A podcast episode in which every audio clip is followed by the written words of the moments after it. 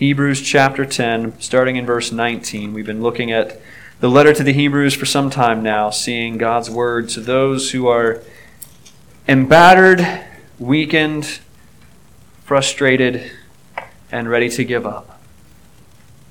And the word of God to these people is to look to the Savior that is greater than all. So this morning I'll be reading Hebrews chapter 10, verses 19 through 25. Hear now the word of the Lord. Therefore, brothers, since we have confidence to enter the holy places by the blood of Jesus, by the new and living way that he opened for us through the curtain, that is, through his flesh, and since we have a great priest over the house of God, let us draw near with a true heart, in full assurance of faith, with our hearts sprinkled clean from an evil conscience, and our bodies washed with pure water.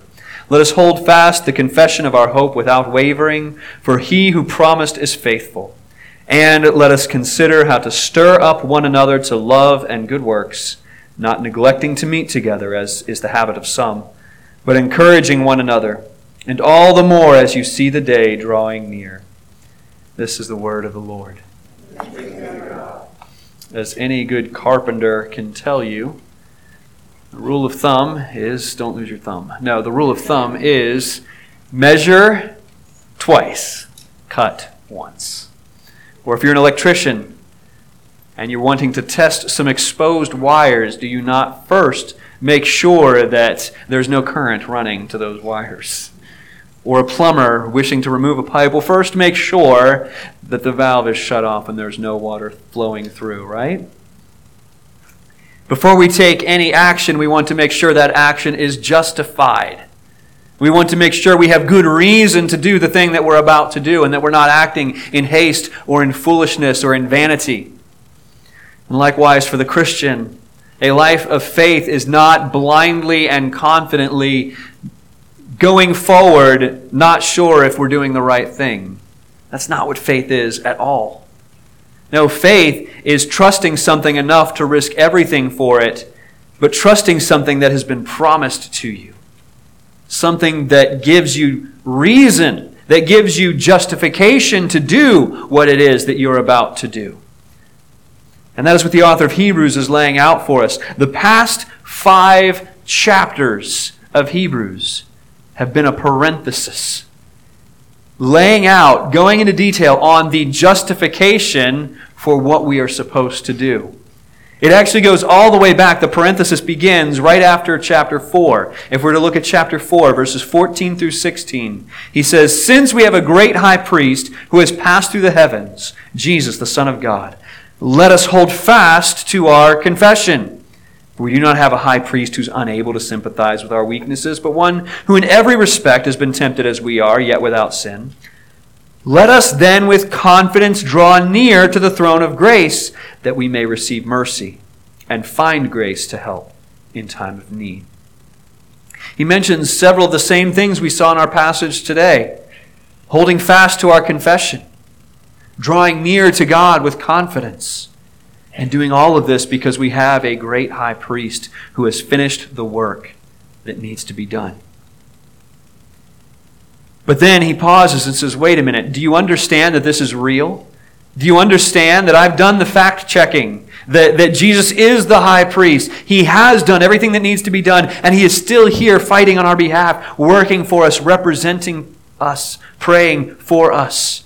And so he goes from chapter 5 all the way through the beginning of chapter 10, where we are today and has, has laid out the case that Jesus is indeed the high priest. He looked at the priestly system. He looked at the priesthood of Melchizedek. He looked at the sacrificial system. He looked at the need for blood. He looked at the architecture of the temple and the furniture of the tabernacle and looked at all of these things to show that Jesus fulfilled it. He did it. It's done. You are safely brought into the presence of God with your sins forgiven.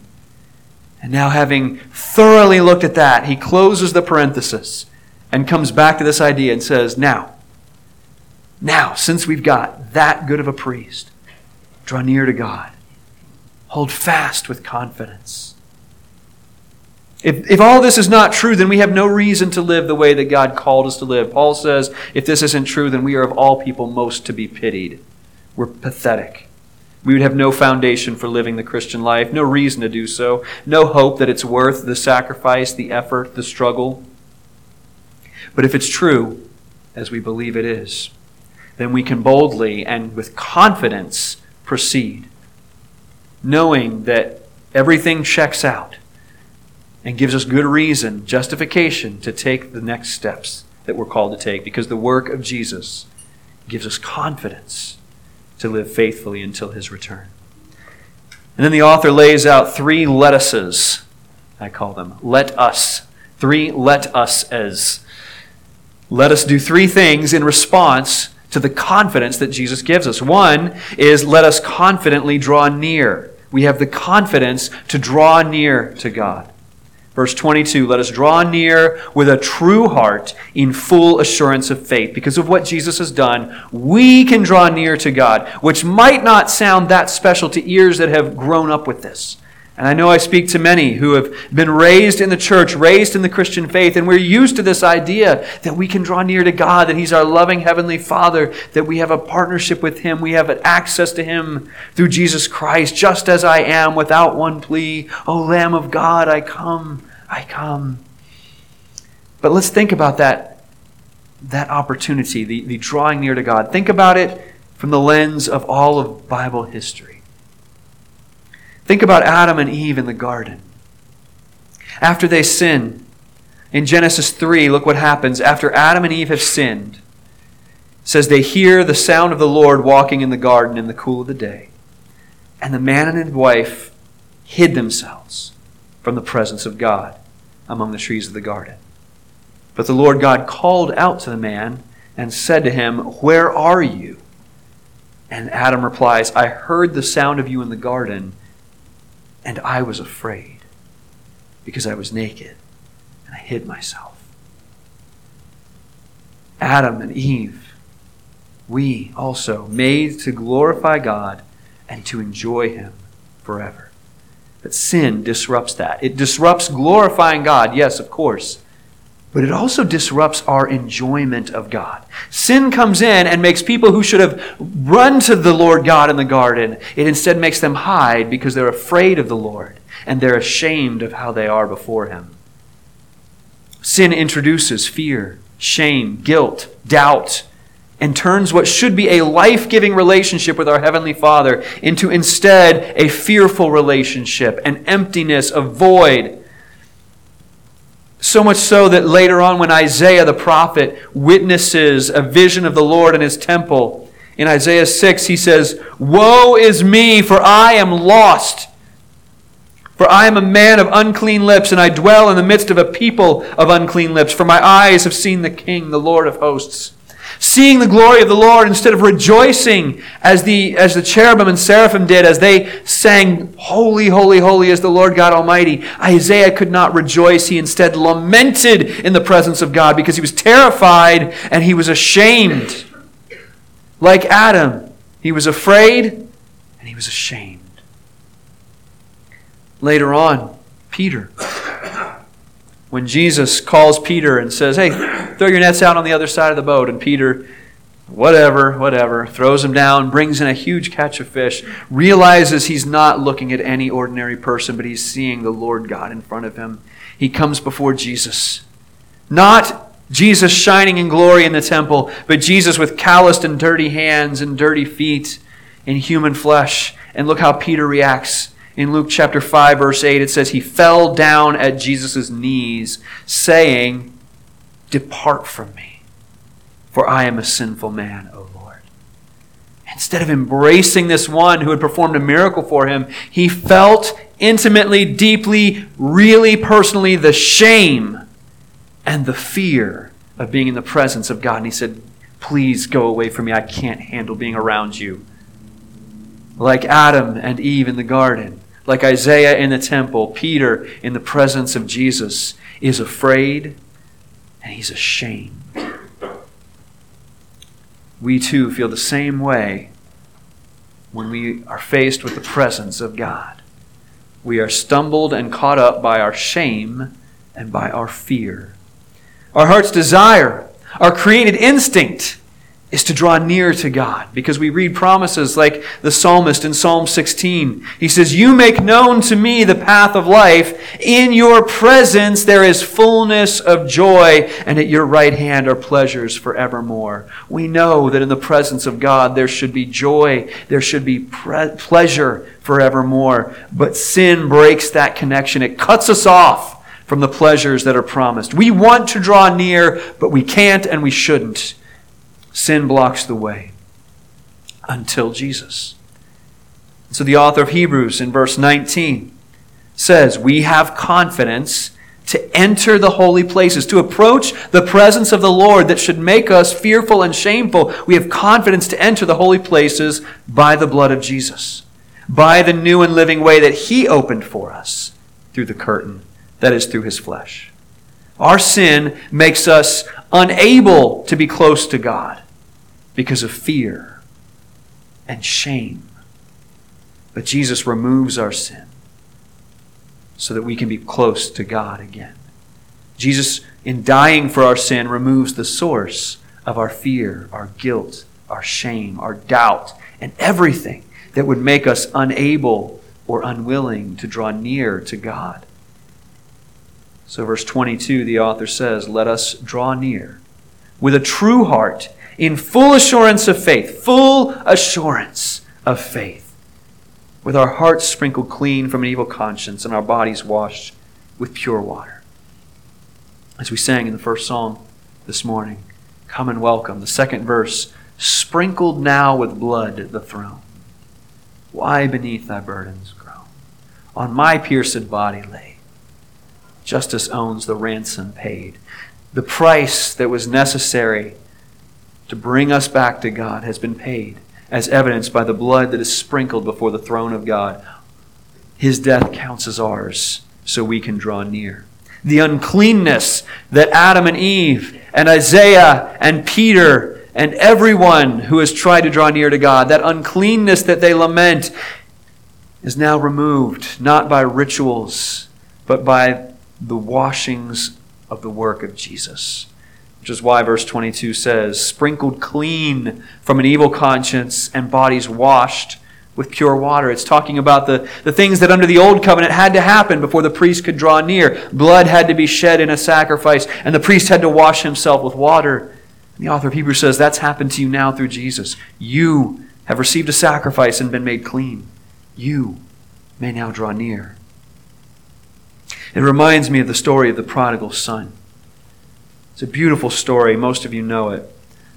Jesus tells this parable, a story about a man who has two sons, and the youngest one says, Father, just give me my inheritance now as if you were dead, because I don't want you, I want your money. And he takes that money the father graciously gives him, and he goes off to a far country and he lives lavishly, surrounds himself with people who are happy to mooch off of his, his inheritance. And eventually the money's gone, and with the money go the friends until all that's left is this poor man living among the, the pigs, wishing he could even eat what the pigs were eating. He's, he's shamed. He's desperate. He's destitute. And he suddenly realizes, man, I got no chance of going back to my father because I have ruined that. I've burned that bridge. I will not be welcomed. But he's got servants, and I could see if he'll let me just be a servant because I don't even get scraps of food here, but my father's servants, they at least get three square meals a day. And so what he does, we see in Luke 15, he starts reciting in his mind a script that he's going to follow. He starts working out the words he's going to say Father, I've sinned against heaven and against you. I am no longer worthy to be called your son. Let me be one of your servants. That's what he's going to do. He's going to go home. He's like, I have no right to be your son anymore. I'm not even asking for that. I just want to, just let me go in the corner and be a servant and eat some scraps of food.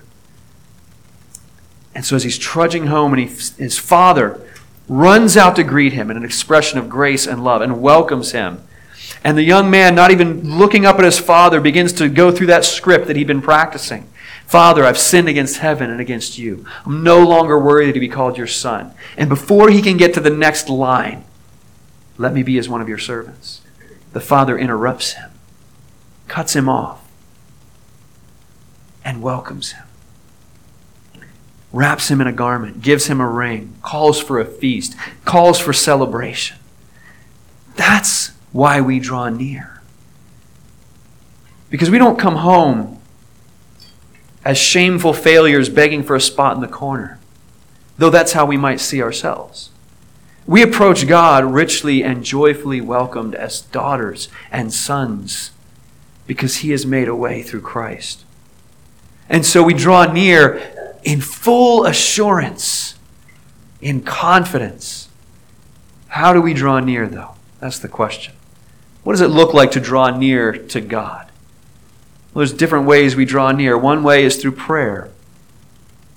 If prayer for you is about picking out the right language, the right words to express the right doctrines, so that you can sound right enough for God to listen and maybe pay attention to what you're saying, then you are praying wrongly. Prayer is not about formal structure that can persuade God to listen to you. Drawing near to God means opening up your heart and being honest. Read the Psalms to learn how to pray. Note how the psalmists get angry, they get frustrated, they are upset, they are afraid, and they open it up to God and draw near to Him, knowing that they will not be rejected for feeling as they do.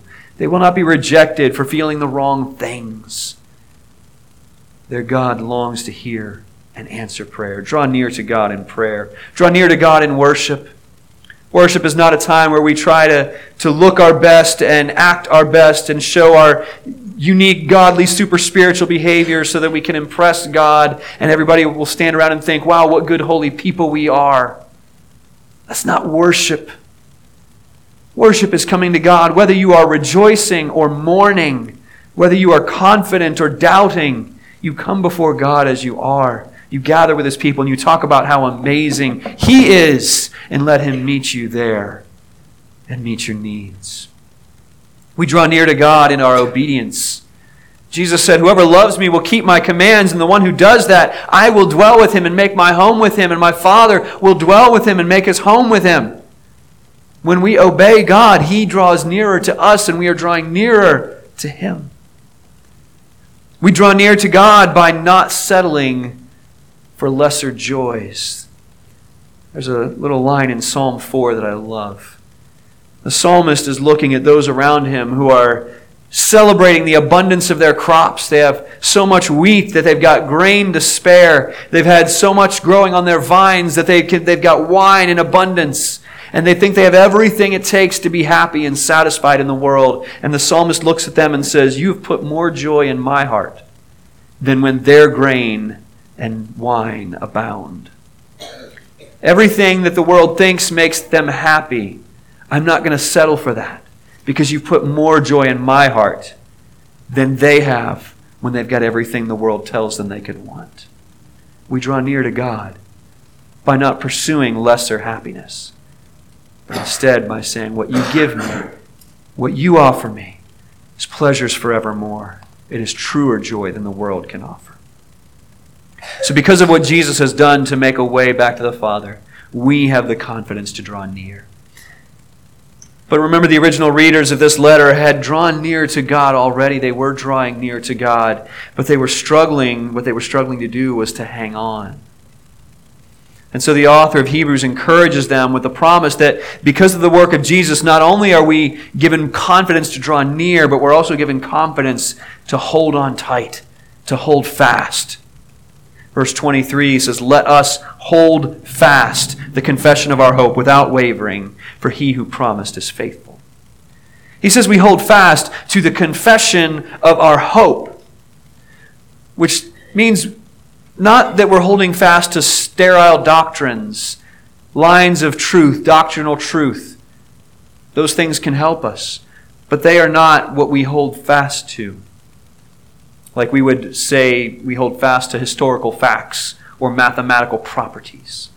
No, the confession that we hold fast to is the confession of our hope. What it is we're relying on, what we're trusting in, what we build our future on. And the author of Hebrews says what we hold fast to in this case is our hope. which in normal human language would not be that impressive. Because in normal human language, hope refers to something we wish was true, something we would like to be the case. But when the Bible speaks of hope, it's not like that. When the Bible uses that word hope, it's, it's talking about what God has said will be true. And hope is our looking forward to it. Just as faith is not blind trust, faith is looking back at what God has said and living because of it. Hope is looking ahead to what God has promised and living our lives according to those promises. So, for a Christian, the hope is not a wish, it is a certainty. And we have that certainty. We have confidence because of what Christ has already done. He has opened the way for us to be near to God. He is our great high priest that continues to pray for and minister for and suffer for us. So the reason we can be confident and hold fast is because our confidence is not in us. We don't sing, Great is my faithfulness, O God, my Father. There is no shadow of turning in me. Yeah, that's ridiculous. Because there certainly is a shadow of turning in me. There is nothing great about my faithfulness. No, our confidence, our reason to hold fast, according to verse 23, is that he who promised is faithful. Not she who receives the promise, but he who made the promise is faithful. Your hope isn't grounded in your faithfulness but rather in the faithfulness of the one who promised you. 1 Peter 5, the, the apostle says that the God of all grace, who has called you to his eternal glory in Christ, God will restore you. God will confirm you. God will strengthen you. And God will establish you. So, believer, hold fast to the confession of your hope without wavering because God is holding on to you. God establishes you. God strengthens you. Don't let go of our hope because God doesn't let go of us. But what does holding fast to our hope look like? I would suggest it, it mainly means persevering, not giving up, not wavering, as the author of Hebrews says, staying on the path before you without turning to the right or to the left. It reminds me of a time when I was. Um, I used to have to travel a lot for my ministry when I was raising funds uh, for the mission work that I was in. And some of the people in the area where I uh, had a lot of connections, they lived in places that were not on normal roads. Yeah, we're, we're, not, we're not talking about urban areas here. We're talking about in the hills and the mountains. And uh, GPS just wasn't there yet. And so I, I, would, I would pull up on the GPS this address, and I would tell somebody that would be you know heading to their house to visit, and I'd say, well, you know, GPS is telling me how to get there, and he said, oh no no no no no, turn it off. I'm going to tell you how to get there. I'm going to tell you the roads to take. I'm going to tell you where to turn. You do exactly what I tell you, or you're not going to get to my house. And so I write down the directions and I begin to follow them, but just in case I've got the GPS on, because if you've ever driven a long trip with me, you know I don't know where I'm going. I get lost after two blocks. And, uh, and as I'm following the directions that are written out clearly for me, the GPS is panicking. You know, when possible, make a U turn. When possible, make a U turn. Turn right now. Recalculating. And I had, I, I, did not waver, and eventually I had to turn off the GPS because it was in a, it was having a panic attack. Uh, I did not waver from the directions that were given because I trusted the word of the one who told me how to get there. That's what holding fast to the confession of your hope means. It means that you have the direction before you. You have the instructions telling you what to do. Don't waver. No matter what anyone else tells you to do, don't waver. That means that you can give. Looking at your budget, you can give knowing that God will provide.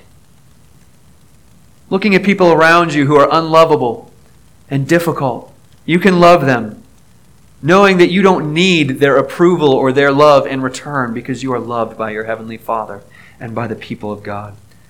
You can, in fact, love and do good to your enemy, knowing that God will be the one to take care of justice. You can resist evil and temptation, knowing that it will not have the final victory, and whatever God sends your way to test you is not powerful enough to overcome you. You can endure scorn and opposition and insult, knowing that your reward awaits you and it does not belong to the kingdoms and kingmakers of this world. That is how you hold fast, Christian. You don't waver from what God has called you to, no matter what the world tells you and tries to tell you to turn to the side. Hold fast to the confession of your hope, because he who promised is faithful. There's one more let us in here. Let us draw near, let us hold fast. But lastly, in verse 24, let us consider how to stir up one another to love and good works. Let me ask you when you are going somewhere and you are not sure where you are going or how to get there, are you very eager to invite other people to follow you? No, some of you are, because you're like, if I'm going to be wrong, I want us all to be wrong. It makes me feel better. I know people like that. But most of us, if we don't know where we're going, we don't invite people to follow us. We say, hey, can anybody else show me how to get there? Or if we don't know what we're doing, we don't invite somebody else to mimic us or follow the way we're doing it, right?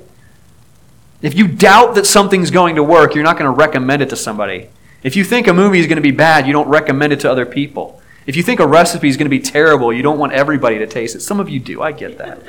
For the most part, we don't want to invite people into our uncertainty. We invite people into things we are confident in. We invite people to follow us in things that we're sure of and imitate us in things we know work. And so the last set of encouragements here are likewise based on the confidence that we have because of Christ. We have the confidence to stir up others, to keep them going on the path that's set before all of us. Confidence that what God has called us to is not iffy, it's not risky, it's not a waste of time. As 1 Corinthians 15 58 says, be steadfast, be immovable, always abounding in the work of the Lord, knowing that in the Lord your labor is not in vain.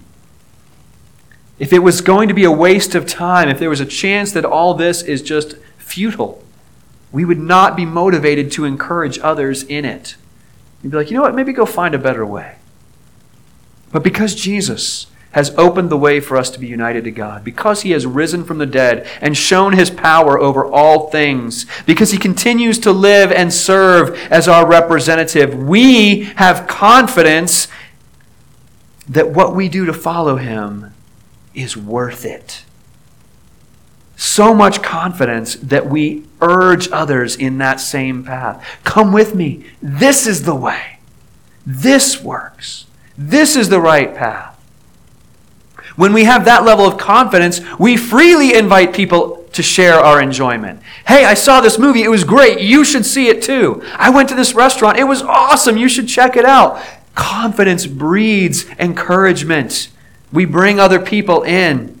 Or, as the author of Hebrews says, we stir others up. That word stir up is an interesting word. It means to agitate, to provoke, to poke and to prod, to get something going. It's not just the happy, smiley, gentle cheering on. Hey, you're doing great, buddy. It's the coach on the sidelines screaming, Come on!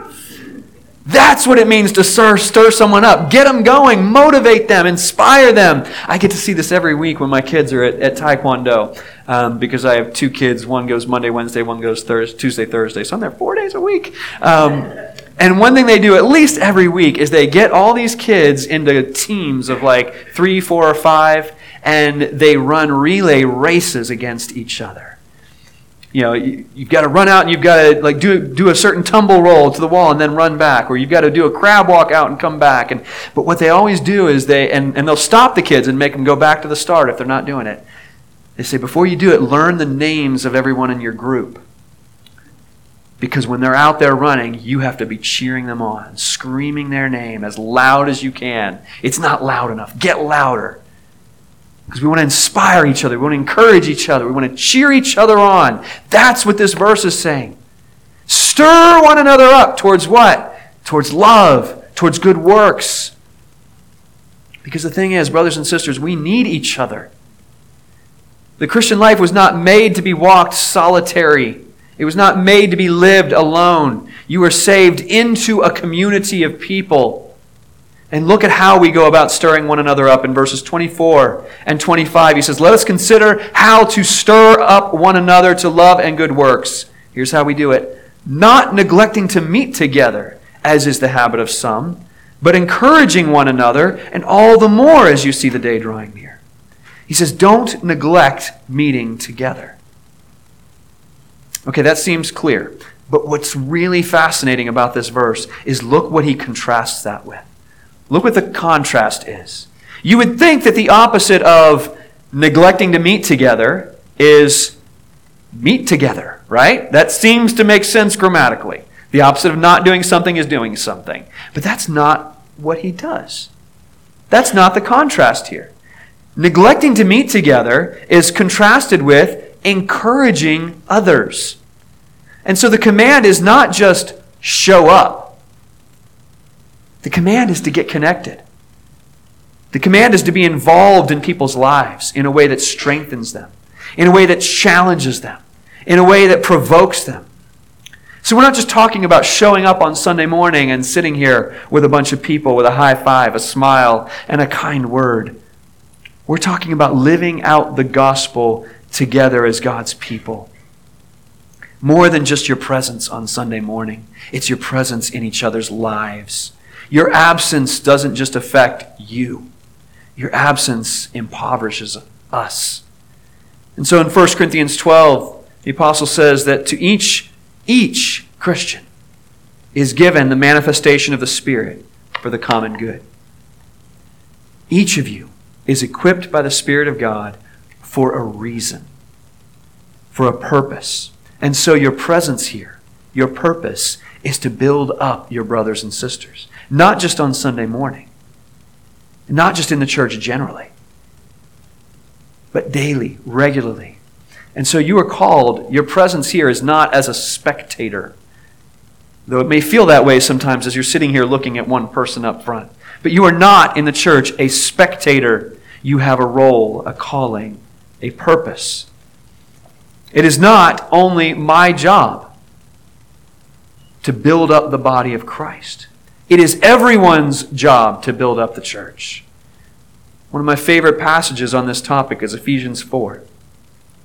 Paul says, speaking the truth in love, we, the church, are to grow up in every way into Him who is the head, into Christ, from whom the whole body, joined and held together by every joint with which it's equipped, when each part is working properly, the whole body makes the body grow, so that it builds itself up in love. Don't neglect meeting together, but because you are to be here encouraging your brothers and sisters, not just Sunday morning, but all throughout the week, in a way that builds up the body of Christ. You have a role in that, you have a purpose in that. And we need each other, not only because we build each other up, but because the road is long and it's wearying. And no matter how confident we are that we're on the right path, no matter how how much we are striving to hold fast and draw near, the world, our flesh, and Satan himself are working against us in that. And so, verse 25, the author says, Don't neglect to meet together, encourage one another all the more. Encourage each other all the more as you see the day drawing near. Somebody joining us or just the wind? Welcome to come on in. I can start over. Encourage one another all the more as you see the day drawing near. The day, capital D day, the day is that day when, as we're going to sing in a few minutes, when the faith shall be sight, when hope becomes reality. And as that day draws nearer and nearer, it's like a runner at the end of a long race. Two things are happening. Number one, you're getting weary, you're getting tired, it's getting difficult because persevering in the faith is not ever easy. But you're also closer and closer to your rest and your reward than you ever were before. And so we need to be like runners on the sideline, though we're all running together. I'm not sure how that works. We're like on the sideline, cheering one another on. You're almost there. Keep going. Do it. Come on. Don't give up. Cheering one another on, encouraging one another towards love and towards good works. Because the day is approaching, and we don't want to give up now. I just want to close with, with one story here about camping, which is something I'm very bad at and have no love for. And if it was up to me, I would not survive more than a few hours in my backyard. But I had a roommate and a dear friend um, named Kevin. I li- we lived together one year. We shared a room for one year. And that's all I could handle because Kevin from Vermont thought that February in the Blue Ridge Mountains is a time when you sleep with the windows open. Okay. This is Kevin Lowe. He's, na- he's made for the mountains. And he finally, after years of friendship, persuaded me to go on a two day hike with him, which I was dreading the thought of and very nervous about because I just did not know how I would be able to do this.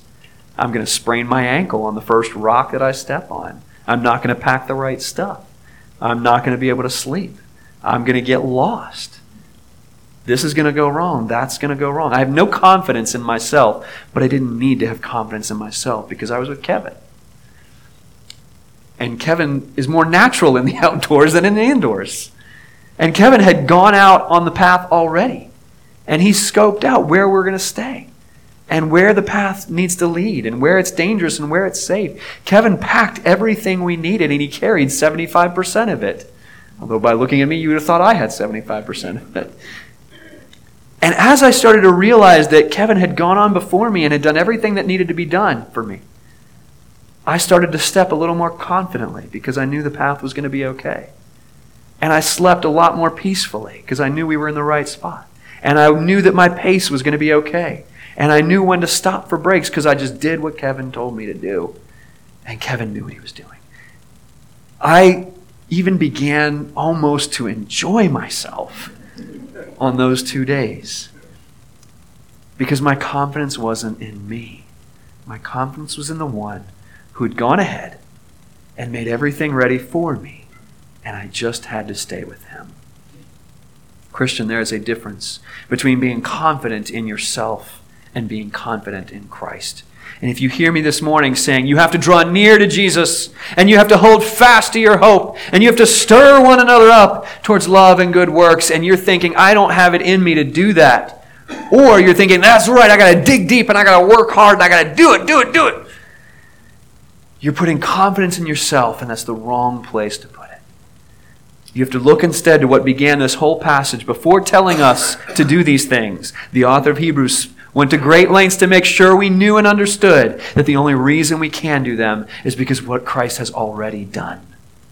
Because of what he has done, you are able to do. Able to do what he calls you to do, to draw near to God in full assurance, to hold fast to your hope without wavering, and to stir one another up into living confidently with you until the faith shall be sight. And so, as we're about to sing in just a minute here, because of what Christ has done, it is well. Not because I'm good enough, not because I hold on tight enough, not because I'm worthy enough, but because Christ has done what needed to be done. It is well. Let us thank Him for that and live confidently because of that. Our Heavenly Father, we do praise you and thank you for the reason you have given us to live confidently reasons we cannot find in ourselves, but which are given to us fully and abundantly in the work of Jesus Christ, who has, by the blood of his sacrifice, made straight the way into the heavenly places for us, and who by his presence before your throne makes intercession for us. We have all that we need to draw near, to hold fast, and to stir others up to live confidently before you. We thank you for these things in the name of our Savior who has finished the work for us. Amen.